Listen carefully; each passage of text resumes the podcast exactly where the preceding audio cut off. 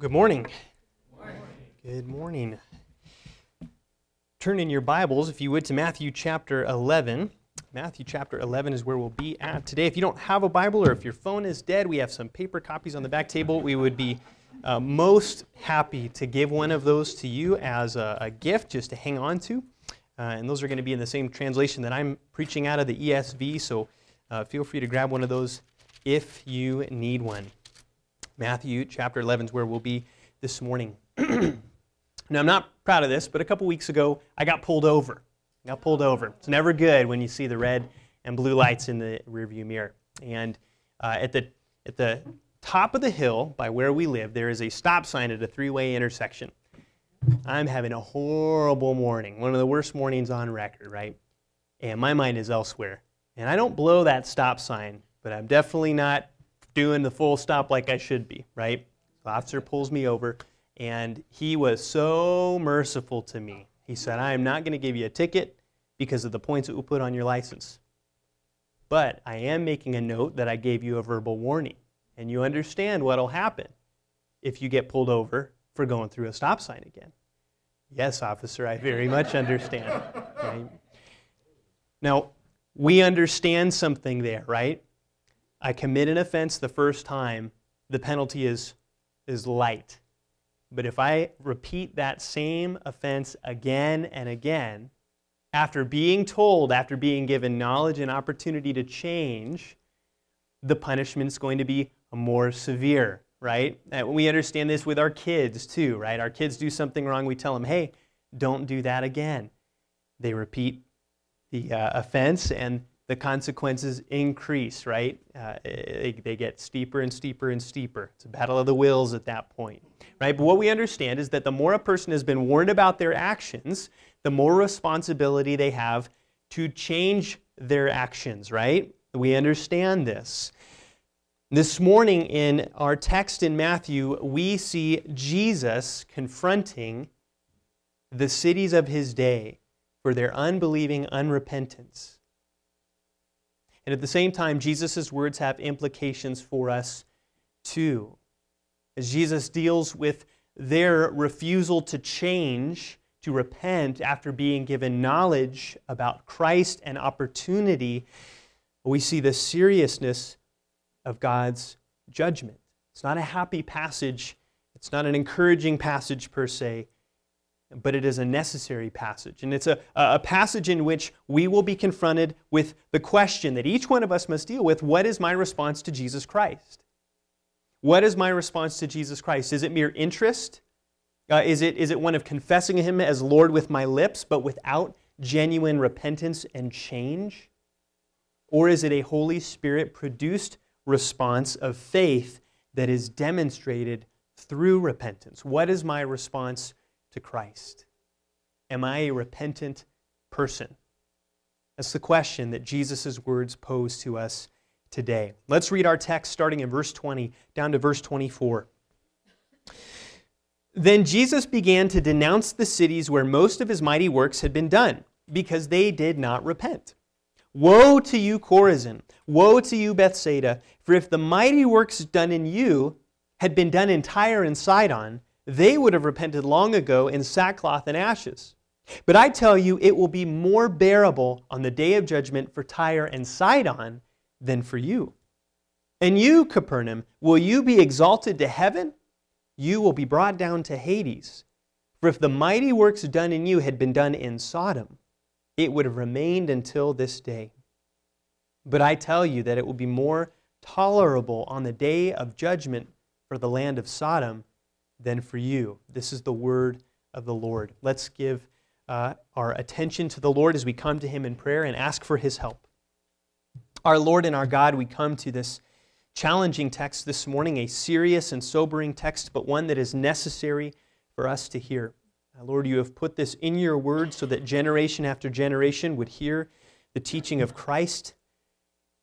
Lord, that we would be warned by it, and Lord, that ultimately we would be reminded of your grace in calling people to repentance.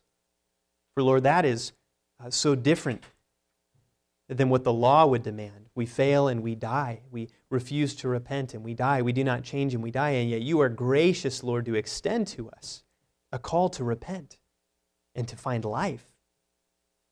So, Lord, as we come to this text this morning, help us to hear the words of Christ, help us to take them seriously, and Lord, by your Spirit, help us to consider if we ourselves are repentant people. Be with us, Lord. Be with me. Help me to communicate clearly the teaching of our Lord. And uh, Lord, may what I say only agree with your word. And we ask for your help in Jesus' name. Amen. Now, last week, uh, we concluded with Jesus condemning his generation for their lack of response to John the Baptist and even to Jesus' own ministry. He compared them to children in the marketplace, right, who are unsatisfied with what John and Jesus are and do. And now, as we see in our text this morning, Jesus turns to speak to the cities of Galilee, to specific cities. Uh, this, this word Matthew uses uh, in the Greek, denounce, right? It's, it's a reviling criticism in some contexts or a proclamation against somebody, which is what Jesus is doing here. He's bringing a complaint, a charge against these cities. And Jesus is very specific in his targets here. He doesn't just say, Woe to you, Galilee. He's very specific. Three cities in particular are in his sights. And these cities, Matthew tells us in verse 20, are the cities where most of Jesus' mighty works had been done.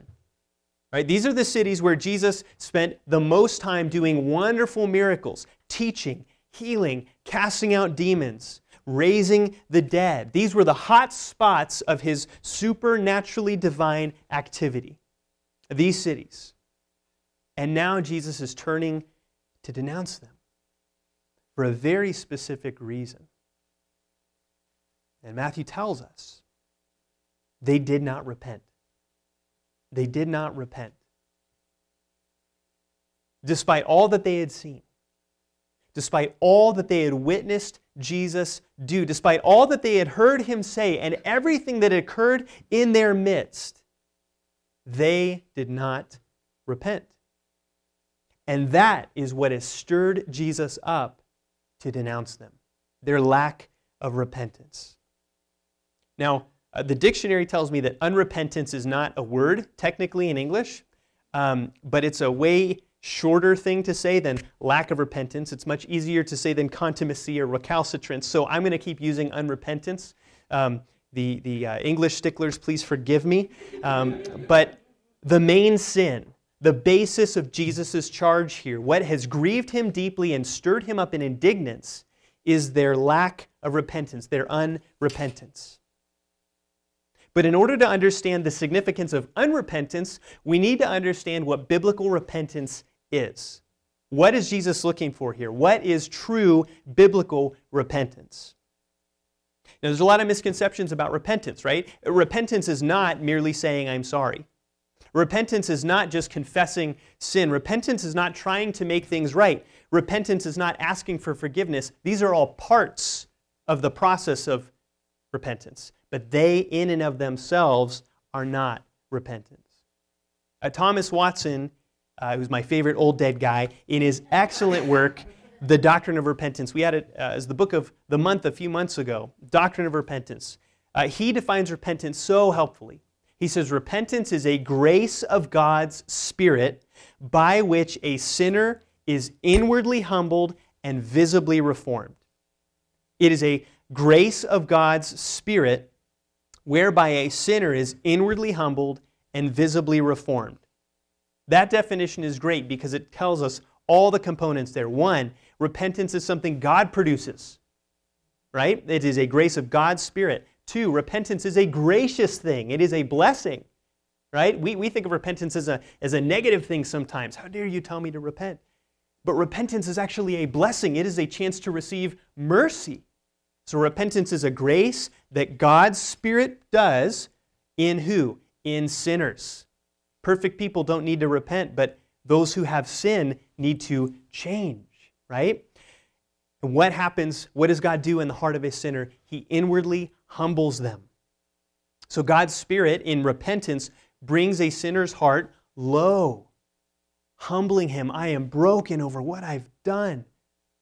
and visibly reformed. That inward humility that God's Spirit produces leads to what? Outward change. Outward change, right? That's biblical repentance, the grace of God's Spirit, whereby a sinner is inwardly humbled and visibly reformed. So, genu- genuine Christian repentance, in other words, is something God's Spirit produces in us to humble us over our sin, which results in a changed mind about our sin and ourselves, and a changed life regarding that sin. Uh, Watson goes on, he's a great pastor, right? Thomas Watson's an excellent pastor. And he gives us six ingredients of true spirit produced repentance. Um, and, and, they're worth writing down. Even if you don't write down all the, the information that goes with them, they're worth writing down. Six ingredients of true spirit produced repentance. One, a truly repentant person has sight of their sin. They have sight of their sin. They see and understand their personal sin in a situation. They can identify it. I sinned against God or against this person in this way. I lied. I was angry. I was jealous. I was greedy. I was covetous. I was lustful. I committed this or that, right? Specific sight and understanding of sin. Ingredient number one. Number two, sorrow for sin. A truly repentant person is grieved not about the consequences of their sin, right? Oh no, I got a ticket because I ran a stop sign, but over the sin itself, right? It, it's, it's beyond you know, I'm upset uh, that my wife won't talk to me because I hurt her feelings, right? In other words, I'm upset that there's tension now. That's worldly sorrow. Genuine sorrow for sin is I have sinned against my wife and against God. Big difference, right? Big difference there. Number three, genuine repentance involves confession of sin. A truly repentant person is willing and able to confess their sins specifically naming it to the parties they've offended, God and man. That's not easy to do sometimes, but it's necessary. Number four, a truly repentant person has shame for sin. They are ashamed of their sin and humbled by it. They're not proud of it, they're not trying to justify it. They are broken by their sin. Number five, hatred of sin. True repentance involves hatred of sin. Again, hating the sin itself. I hate the fact that I do this. I hate that sin. I hate how it grieves God and how it hurts others. I hate that sin. And sin can be fun sometimes, right? So turning to that hatred of sin is necessary for repentance. We must hate our sin to repent of it. And number six, turning from sin. There's no repentance if there's no effort to change. There is no repentance if there is no effort to change. A truly repentant person makes purposeful, difficult, and God honoring steps to not repeat that sin again and to make right what they have done wrong. These are Watson's six ingredients for true repentance. They're very helpful to measure our own responses with, aren't they? We can look and say, man, am I, am I there? Because here's the thing you're missing one of those ingredients, Watson says, you're missing genuine repentance. If one of those ingredients is not there, it is not spirit produced, genuine repentance. Worth writing down. I'd say worth reading the book, but I'm biased. Um, but I think Watson is exactly right and deeply, deeply biblical. So that's true repentance, right? Unrepentance, therefore, is the opposite of that, right? It is a refusal to humble yourself before God and man in order to pursue righteousness. It is a, a, a, determination to go your own way, to do what you want to do. It is the resistance of the call to repent. If a person makes external changes but they don't hate their sin, that's unrepentance. Right? If they are sad about their sin but make no changes, that's unrepentance. Right? If they confess their sin but show no evidence of wanting to do the hard work of repenting and changing to validate their confession, that's unrepentance. And that is the sin of these cities here in Matthew chapter 11. This was the great external sin. They did not repent. They did not repent. And unrepentance is bad. But what unrepentance reveals is worse. Unrepentance is just the fruit of the tree. What's the root? It's unbelief. Unrepentance is the fruit that springs from the root of unbelief. It's a dangerous, dangerous tree. Unbelief is no small sin. And in fact, Charles Spurgeon remarked this in his uh, characteristic way about unbelief. He says, This is the monarch sin, the quintessence of guilt, the mixture of the venom of all crimes, the dregs of the wine of Gomorrah. It is the A1 sin, the masterpiece of Satan, the chief work of the devil, unbelief. Unbelief. And unbelief produces unrepentance. And that's why, for example, when, when it comes to church discipline, right? The occasion for church discipline isn't a particular sin, right? You lied and now you're under church discipline. Right? You, you, you got angry and now you're under church discipline. It's not even re- repeated stumbling, right? Well, you lied again, then you lied again, and you're really struggling with that. No. Matthew 18 makes clear church discipline is for unrepentance of any sin.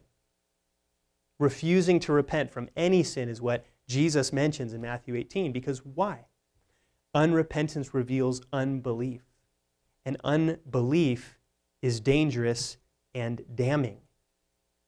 Unbelief kept the Israelites out of the promised land, according to Hebrews 3, and it will keep a soul out of heaven. So, Jesus' condemnation here of these cities is not about a small, trifling matter. It is about, in some ways, the greatest sin they could commit unrepentance springing from unbelief. But it's interesting here, right? Because Jesus is going about this in a way that we wouldn't really uh, consider. We tend to think about repentance at an individual level, right? That's something an individual does for their sins. And that's true, right? That's where we do the work of repentance as individuals. But Jesus is talking about entire cities here. He's talking about groups of people as a whole. This is corporate repentance that Jesus is addressing here.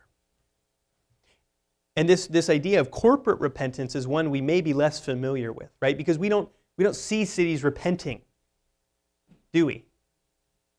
I mean, I can't think of the last time I heard of a city in the United States of America completely turning to Christ in humility, right?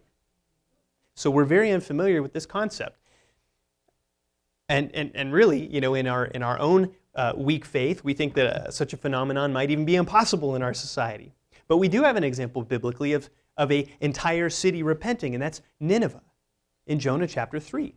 Now let's think about Nineveh's response for a minute. This may help us understand what Jesus is looking for from these cities. Nineveh's response was incredible. Jonah comes in and preaches, in 40 days Nineveh shall be overthrown. All right, that's hardly, that's hardly the level of teaching we've received from Jesus, right? Or that these cities received from Jesus. But what did Nineveh do? They acknowledged their sinfulness.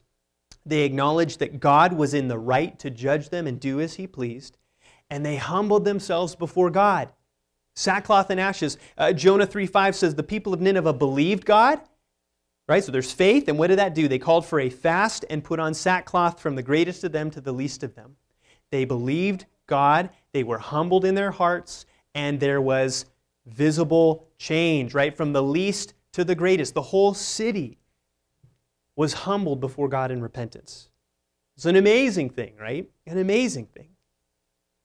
Uh, one, one commentator speculates, you know, we, we think that Jonah being swallowed by a whale is the miracle of that city, or that, that story. But really, the most miraculous thing is the entire repentance of Nineveh. A citywide repentance is characterized by believing God's message and the entire, city, the entire city responding in humility from the least to the great. But no such response was seen in these Galilean towns. They saw so much more than Nineveh. They heard so much more, right? They saw Jesus' power, they saw his might, his authority. They received his compassion but they did not repent. They didn't respond to his works, to his person, to his message. There was no real response from them at all. They remained in their unbelief, which was demonstrated through their unrepentance. And so, in the following verses here, starting in verse 21, Jesus begins to mention these cities by name. He starts in verse 21 by saying, Woe to you, Chorazin! Woe to you, Bethsaida. These are the first two on Jesus' list Chorazin and Bethsaida. Uh, these cities are, are on the northern shore of Galilee. Chorazin was an agricultural town. It was about two miles back from the actual shore, uh, and there, there was a lot of wheat production there. Bethsaida was a fishing village. It's actually the hometown of Peter, Andrew, and Philip. Jesus pronounces woe upon these Galilean towns. And we're familiar with this exclamation in our own culture woe is me, right? But this is actually a, a Hebrew exclamation of judgment and calamity, is what Jesus is, is referencing here. Sometimes it's a statement of one's own misery, one's own, own horrible condition. Right, we think of Isaiah in Isaiah chapter 6 when he sees the glory of God in heaven and he says, Woe is me, for I am lost. I am a man of unclean lips. Isaiah realized he was in a dangerous position. But other times it's a statement of judgment upon those who are opposed to God. Like Micah chapter 2, verse 1 Woe to those who devise wickedness and work evil on their beds. And it's that second usage that we see here in verse 21. Jesus pronounces woe against these cities because in their unrepentance they have aligned themselves against God. And to back up this proclamation, Jesus compares Chorazin and Bethsaida to two Old Testament cities, Tyre and Sidon.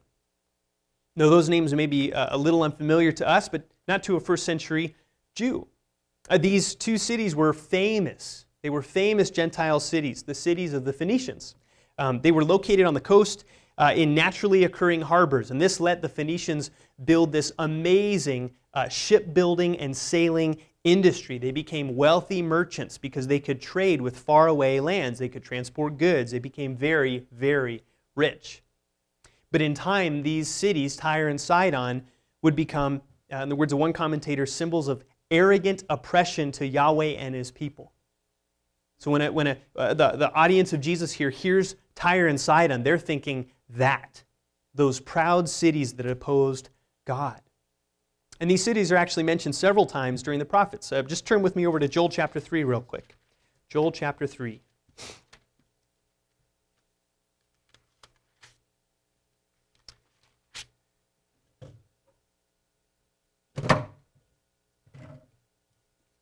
Joel chapter 3. We'll be reading verses 4 through 7.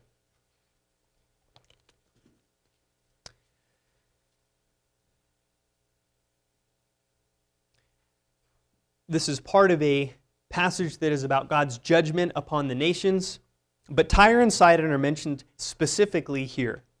And here's what Joel pronounces against them. He says, What are you to me, O Tyre and Sidon, in all the regions of Philistia? Are you paying me back for something? If you're paying me back, I will return your payment on your own heads swiftly and speedily.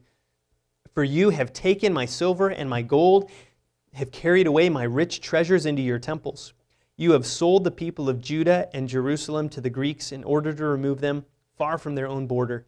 Behold, I will stir them up from the place to which you have sold them, and I will return your payment on your own head. This is a, a judgment upon Tyre and Sidon for how they treated God's people, and as a result, how they treated God. And we see in history that these cities came under the judgment of God. They were conquered in the 4th and 5th century BC by Alexander the Great. So when Jesus in Matthew 11 brings up Tyre and Sidon, he's not bringing up these wonderful paragons of righteousness, right? These very moral, upstanding cities from the Old Testament. He's bringing up these arrogant, wealthy, idolatrous cities. And that's what makes his words here in verse 21 pretty shocking. He says, If the mighty works done in Bethsaida and Chorazin had been done in Tyre and Sidon, Tyre and Sidon would have repented long ago. Think about that for a minute. Think about that for a minute. Tyre and Sidon are these idol worshiping, arrogant nations, and yet Jesus says they would have repented, unlike you, if they had seen my works. It's a pretty heavy statement for Jesus to make. That their guilt is not nearly as great as Chorazin and Bethsaida. After all, Tyre and Sidon never had the opportunity to see the mighty works of Jesus, did they? They never heard about the coming Christ.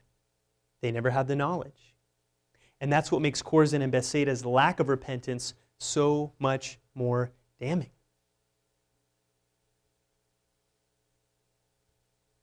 I mean, it's pretty incredible that the very people who are supposed to be the covenant people of God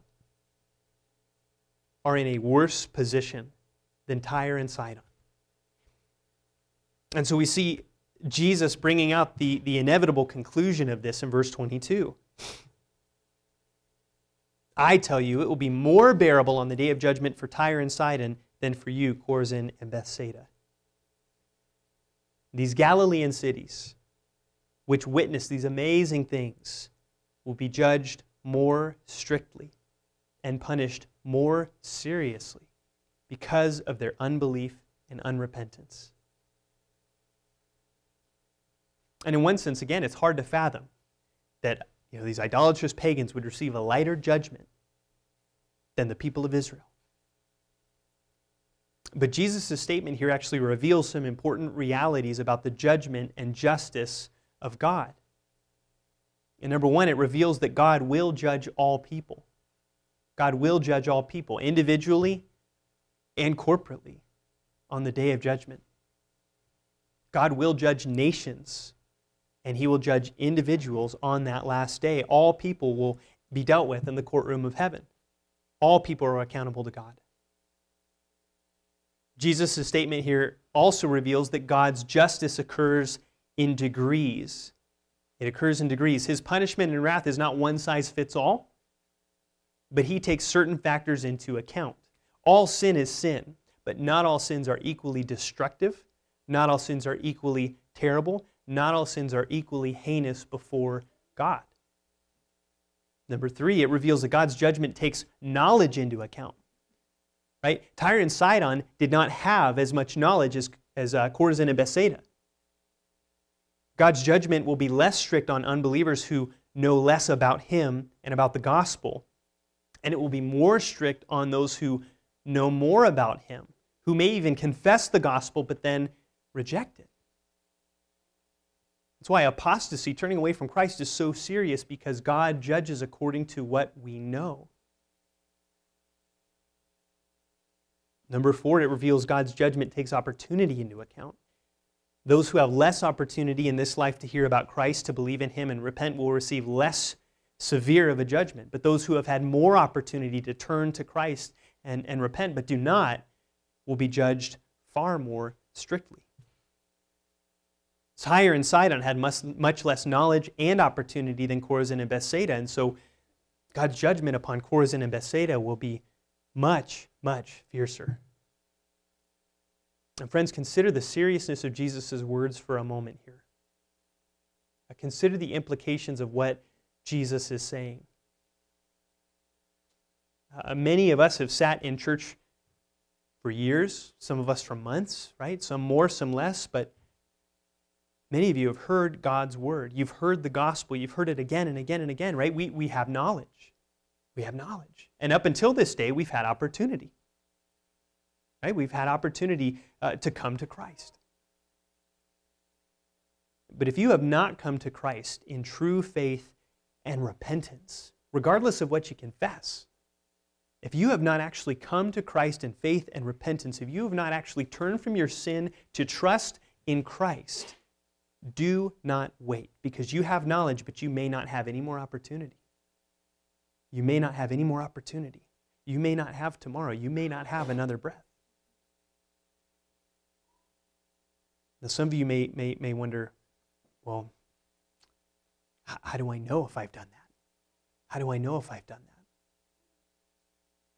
And there's a couple marks of a true, uh, a true conversion, we could say. One, do you love and trust Christ more than yourself? Do you trust Him more than your own works? Number two, do you hate your sin? Do you hate your sin? Not are you perfect, but do you hate your sin? Number three, do you believe that God's promises are for you? There's other things there, but if you are genuinely trusting Christ and genuinely trying to not sin and follow Him by His help, that's good. That's good, right? But here's the thing repentance doesn't uh, just occur the moment a person becomes a Christian, it's not a one time thing. Martin Luther said the life of a Christian is one of repentance. In other words, we are to continue repenting as we need to, continuing repenting from sin moment by moment. Are you a repentant person? Now, Jesus' words here also make clear to us the implication is that if a, if a brother or sister is unwilling to repent of their sin, then they are in a dire, dangerous, and potentially soul destroying place. Unrepentance is, again, the chief fruit of sin.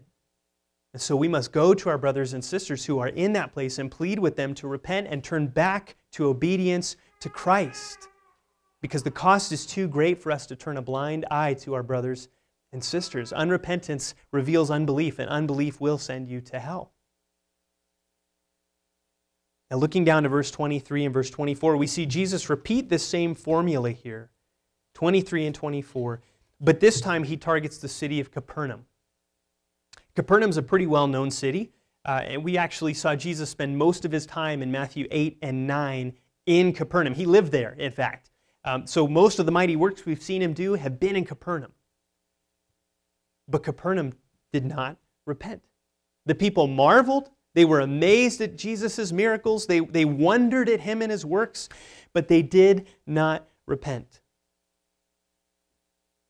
Now, God does not anywhere command people to find him interesting. God does not say, yeah, you know, be curious about me. Think, think I'm, I'm kind of neat. That's not what God commands people to do. God commands people everywhere to repent, to turn from their sin and to turn to Him. God is not concerned if you find him interesting, right? God wants you to turn to him in faith and repentance. But Capernaum did not do this. Just like Chorazin and Bethsaida, they did not turn to Christ in faith and repentance. And in 23, Jesus poses a question to Capernaum Will you be exalted to heaven? And we see the answer uh, that follows here, but this is a citation of Isaiah 14, 13 through 15. Turn there uh, with me if you would. Isaiah chapter 14.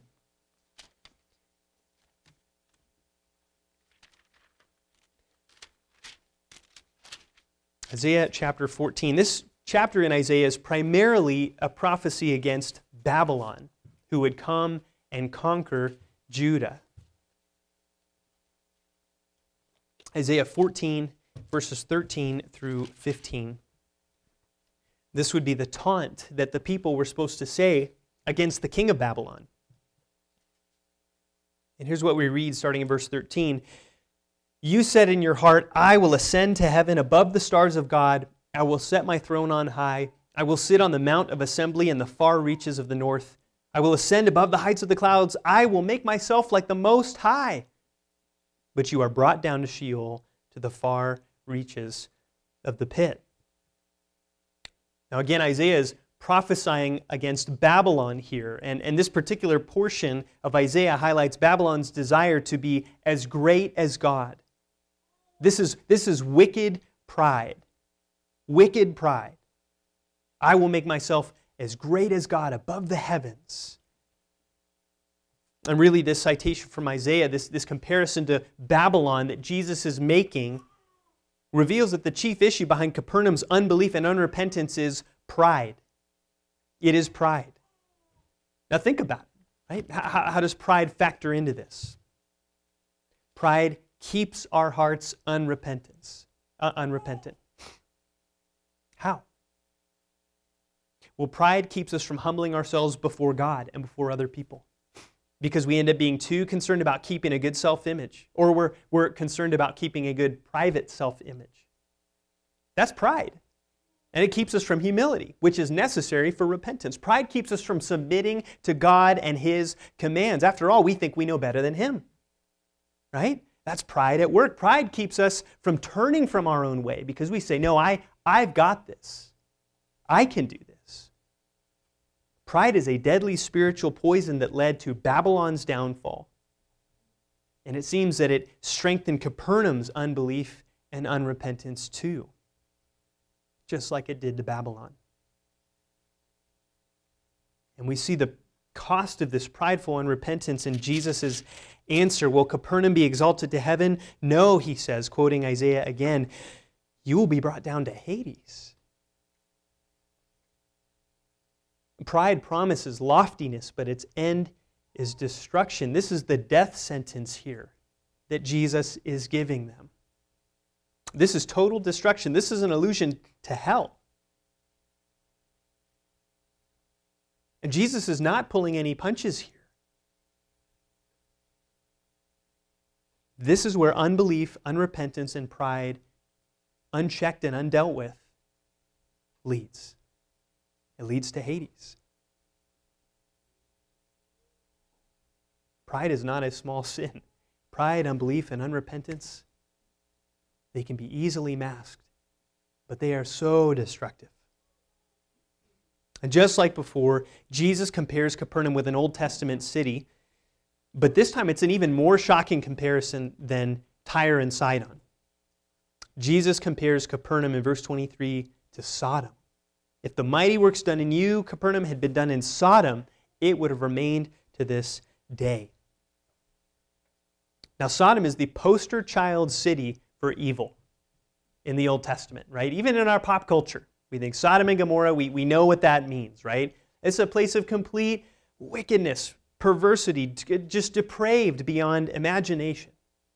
A place that was so evil that God destroyed it with fire from heaven in Genesis 19. There's no other time, uh, outside of the book of Revelation, right? No other time that fire literally falls from heaven to destroy an entire city in the Bible. That doesn't happen. Sodom wins that award, right? It's that bad of a place. And yet, Jesus says that if the works he did in Capernaum had been done there, then that city would have repented and would remain, it would still be standing the judgment would not have come. It would have been a Nineveh situation. This is a shocking comparison to a Jewish audience. It, should be shocking to us, right? But especially to a Jewish audience who takes pride in their Jewish heritage against the Gentiles, right? This is incredibly offensive. What Jesus is saying here is incredibly offensive. Sodom is, is, is uh, better than you. It is unbelievably offensive. It is a strong rebuke from Jesus. Unrepentance is worthy of such a strong rebuke. There's no excuse left for Capernaum here, right? They had abundant knowledge, they had abundant opportunity. Jesus, the Son of God, lived in their town for crying out loud. And yet they remained in their sin and their unrepentance. And so in verse 24, we find Jesus following the same formula. It would be more tolerable on the day of judgment for the land of Sodom than for Capernaum. Now, is Sodom still being judged? Yeah, absolutely, right? But not as severely as Capernaum. Why? Well, there were no prophets sent to Sodom. There were no mighty works done in Sodom's midst. Sodom had less knowledge, less opportunity, but Capernaum had so much, which made them guilty of full blown unrepentance and unbelief.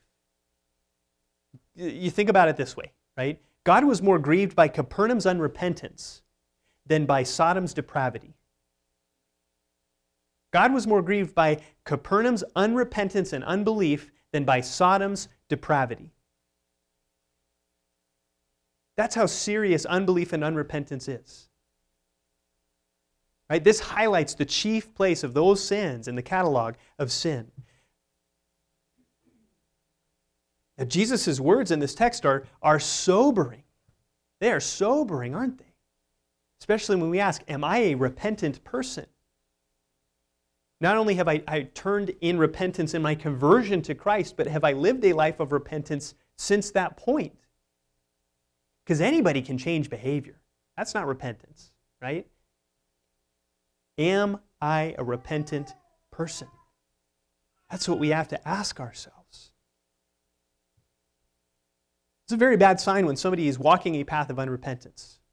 It's a very bad sign when somebody thinks that they are in the right with God, but yet refuse to repent of their sin. Capernaum would have said, We're the chosen people, right? We're, we're fine. We're good. And Jesus says, couldn't be further from the truth.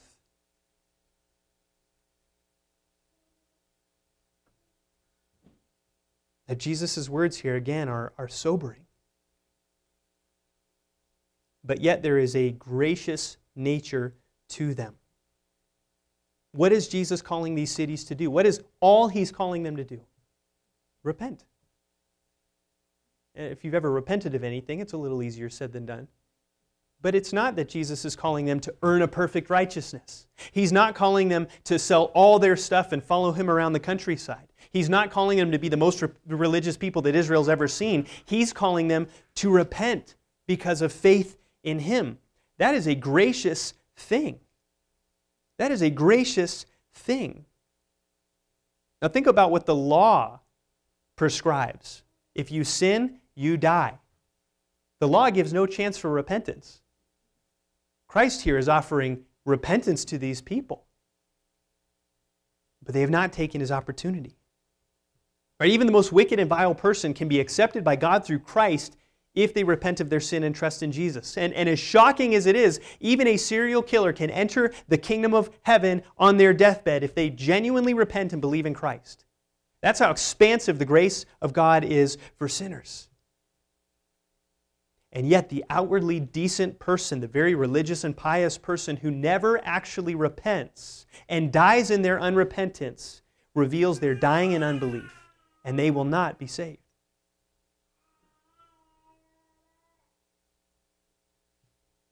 Jesus calls these cities and he calls us to repentance. To repentance. That's gracious. That is a gracious thing. So ask yourself am, am I a repentant person? Have you trusted Christ? Does your faith demonstrate itself through repentance from sin? Because Jesus promises judgment for the unrepentant and the unbeliever. He's very clear about that. He couldn't have made it clearer, in fact, in this text this morning. But he promises life and joy and peace, and there is no condemnation for those who are found in Christ Jesus. There is no threat of hell for those who turn to him in faith and repent of their sin. By laying out this warning, Jesus is, in the other hand, offering life. He's offering life. So, wherever you may be at this morning, I don't know your hearts, but God does. I pray that you would hear the voice of Christ here and come to Him if you have not. Today is the day of salvation, of repentance. You have knowledge. You have knowledge. You've heard the words of Christ. Today could be your last opportunity. So come to Him. He can save you. Seek the Lord while He may be found, call upon Him while He's near. Let the wicked forsake his way and the unrighteous man his thoughts. Let him return to the Lord that he may have compassion on him, and to our God, for he will abundantly pardon. Isaiah 55 This is God's call to you. Seek him while he may be found. He stands ready to pardon and give life. Let's pray. Our Lord and our God, how gracious you are to even give us the opportunity to repent of our sin. Lord, a, a, concept that in our own society seems so archaic and old fashioned, and yet it is relevant for us as it was for Capernaum and Chorazin and Bethsaida. Lord, we cannot repent apart from your grace and your help. And Lord, I pray that you would work in our hearts today, expose those things that we may need to repent of, expose, Lord, those ways that we have not actually repented but have only made half hearted efforts. Humble us, Lord, under your mighty hand, but let us see that in repentance there is the blessing of pardon. May we not be slow to repent, Lord, when we need to, but quick. May we see it as an opportunity to have a restored relationship with you and with others. Oh Lord, would you subdue the pride in our hearts that keeps us from, from, from repenting, Lord? Would you turn belief into faith? Lord, we have not seen Christ's mighty works in the same way that Capernaum and Chorazin and Bethsaida did. But Lord, faith comes through hearing, and we have heard of what Christ has done. So, Lord, may our faith lead to repentance, and may that repentance lead to sweet blessed communion and fellowship and relationship with you. Help us, Lord, to repent. We ask for your help, Holy Spirit. In Jesus' name, amen.